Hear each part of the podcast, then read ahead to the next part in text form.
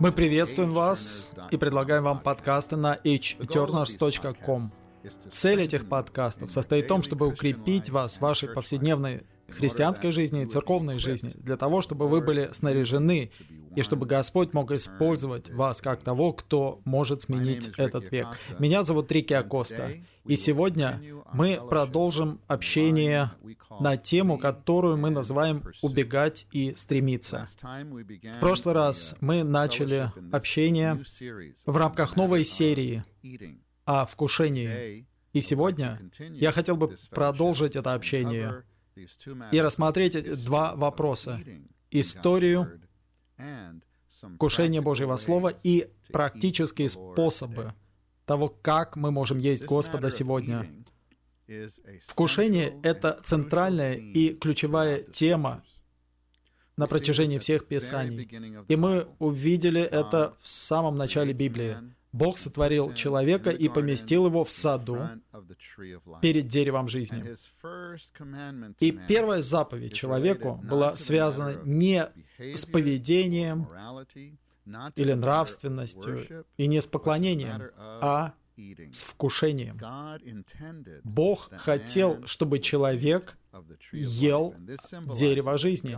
Это символизирует, что Бог хотел, чтобы человек ел его, ел самого Бога, с тем, чтобы Бог был его жизнью и жизненным снабжением.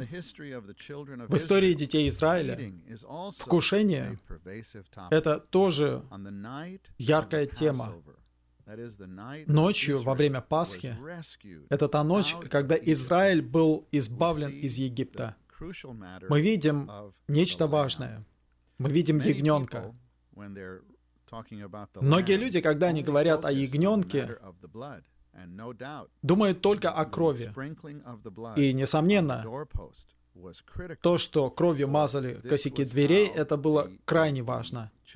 Потому что именно так дети Израиля были избавлены от суда смерти в ту ночь. Ангел смерти проходил, и когда он видел кровь на косяках дверей, он проходил мимо того дома, той семьи. И в том доме никто не нес никакого урона. А в домах детям Израиля было велено есть ягненка, есть ягненка, а также горькие травы и бесквасный хлеб. И это укрепило их для исхода, для их путешествия. Это показывает, что наше спасение должно начинаться не только с крови, но с вкушения. Мы должны есть ягненка для того, чтобы укрепиться и выйти из мира. Затем дети Израиля были приведены в пустыню, и сразу же Господь начал питать их. Они должны были есть ежедневно. Они ели манну, хлеб с неба, который Господь давал им день за днем.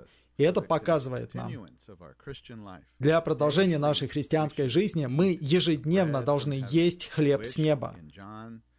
И в Евангелии Иоанна Господь сказал, что это Он сам, Господь пришел как хлеб с неба, чтобы быть нашим ежедневным снабжением. Затем, когда дети Израиля вошли в добрую землю, они, с одной стороны, установили царство для Господа.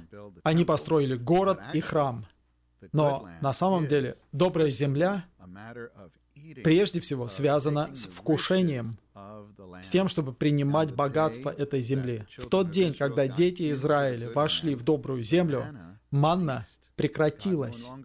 Бог уже не снабжал их манной. Но теперь они должны были трудиться на земле, они должны были получать богатство земли и жить за счет земли. И в земле было много прообразов богатства. Пшеница, ячмень, и смоковница, и гранаты, и так далее. Все это показывает нам, что нам нужно научиться трудиться на Христе и есть Христа, есть Его как богатство земли. Затем в Новом Завете Господь Иисус пришел и сказал, что мы должны есть Его. Он — хлеб жизни. В посланиях Павел упоминает, что Христос — это Пасха. И наш праздник бесквасного хлеба. Петр говорит, что мы, как новорожденные младенцы, должны жаждать бесхитростного молока слова. Все эти моменты показывают, что нам нужно есть Господа. Затем в Откровении мы видим призыв к победителям в семи посланиях во второй и третьей главах Откровения. И каждый раз мы слышим призыв к победителям. И три раза награда победителей была связана с вкушением. Победители получают дерево жизни. Победители получают скрытую манну. И победители обедают, пируют с Господом. То есть они наслаждаются всем богатством доброй земли. И, наконец, в 22 главе Откровения мы снова видим дерево жизни. Блаженны те, кто омывает свои одеяния, чтобы иметь им право на дерево жизни. Итак, вы видите, братья и сестры, вопрос вкушения проходит красной нитью через всю Библию, от начала до конца. Нам нужно есть Господа. Его желание состоит в том, чтобы мы ели Его. И на самом деле Осуществление его домостроительства зависит от нашего вкушения. Но как мы можем есть Господа? Первый практический способ — это через Его Слово. В Евангелии от Матфея 4.4 Господь сказал, «Не одним хлебом будет жить человек, но всяким словом, исходящим через уста Божьи». А в первом послании Петра 2.2 говорится, как новорожденные младенцы, жаждайте бесхитростного словесного молока. Мы должны есть Господа в Слове. Иеремия говорит, «Твои слова были найдены, и я съел их». Нам нужно научиться приходить к Слову и есть его. И нам нужен такой настрой. Каждый раз, когда мы открываем Библию, чтобы читать Слово или молитвенно читать Слово, прежде всего, нам нужно открыть свое внутреннее существо и открыть свой дух, открыть свое сердце, чтобы мы могли получить питание из Слова. Конечно, всегда полезно исповедовать свои грехи и наслаждаться очищением крови, для того, чтобы не было никаких препятствий для нашего вкушения. Как говорится в Откровении 22 главе 14 стихе, я говорил об этом. «Блаженны те, кто омывает свои одеяния, чтобы иметь им право на дерево жизни». Поэтому всякий раз, когда мы приходим, чтобы есть Господа, нам нужно омывать свои одеяния. И затем мы приходим с открытым сердцем и открытым духом и касаемся Слова. И когда мы это делаем, мы касаемся Духа в Слове. И Слово может стать нашим питанием. И, братья и сестры, это совершает многое внутри нас. В четвертой главе послания к евреям говорится, что Слово Божье живо и действенно. Как только мы принимаем в себя Слово, вкушая его, Слово начинает действовать внутри нас и действовать в нашу пользу. Точно так же, как мы едим здоровую пищу пище содержится питание, питательные элементы, которые работают в нашем существе для того, чтобы поглотить все отрицательное. И также это питание снабжает нас энергией и силой для того, чтобы мы жили в течение дня. Христианская жизнь предназначена не для того, чтобы мы боролись. Христианская жизнь связана с вкушением. У нас есть замечательный гимн в нашем сборнике гимнов. Это 553 гимн. Здесь говорится, как чудесно меняется вся моя жизнь. Христос входит больше в меня. Каждый миг, когда в сердце своем говорю «Аминь» Слову Божьему «Я». Во втором куплете говорится, «Все, чего я не мог, Бог совершает во мне. Работа Его всем видна. Я теперь стал другим, ведь всегда говорю «Аминь» Слову Божьему «Я».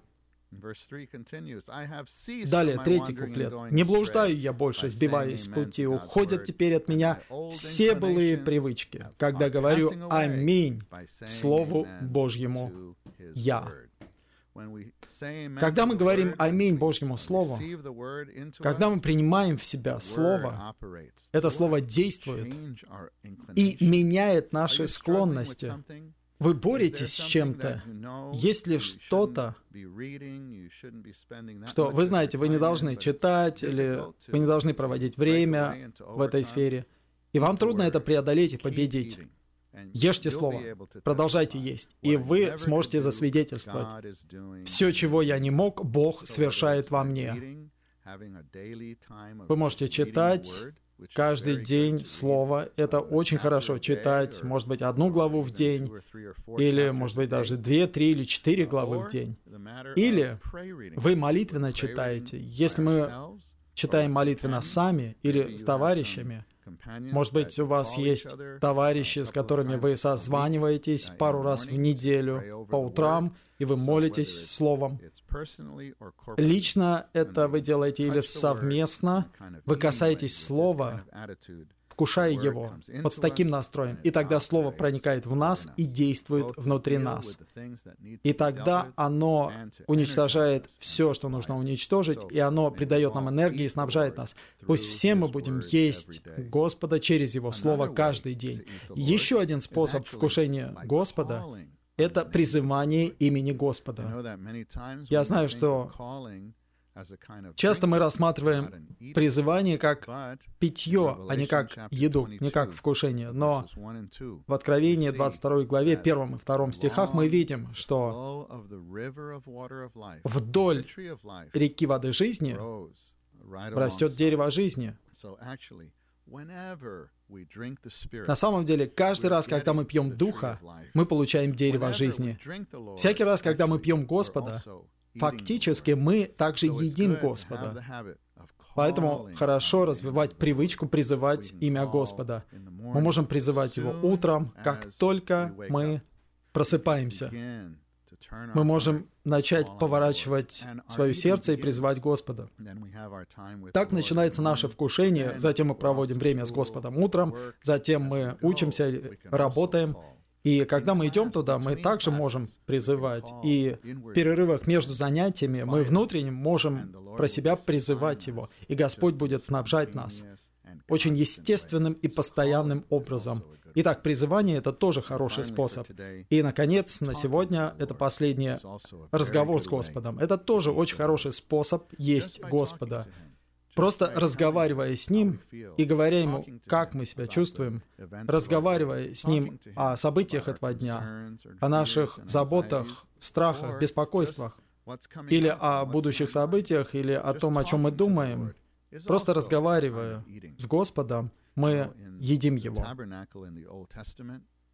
В скинии в Ветхом Завете был стол хлеба присутствия, и на самом деле тот стол назывался так стол хлеба присутствия. Этот хлеб буквально называется хлеб лица. Иногда мы говорим о нем как о хлебе предложения, но на самом деле это хлеб лица. Это означает, что когда у нас есть присутствие Господа, у нас есть Его лицо. Конечно же, если вы в присутствии кого-либо, вы видите Его лицо. Когда у нас есть присутствие Господа, у нас есть Его лицо. А когда у нас есть Его лицо, у нас есть питание. Его присутствие, Его лицо — это наше снабжение, наше питание.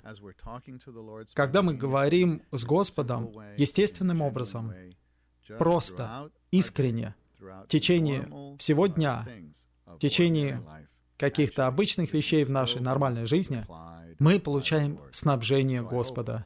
Я надеюсь, что это простое общение поможет вам. Читайте Слово, молитвенно читайте Слово, призывайте Господа. И разговаривайте с Господом, и Господь будет снабжать вас мгновение за мгновением в течение всего дня. О Господь Иисус, мы любим Тебя. О Господь Иисус, устрой себе дом в наших сердцах, немного больше сегодня. Для hturners.com. Это Рики Акоста.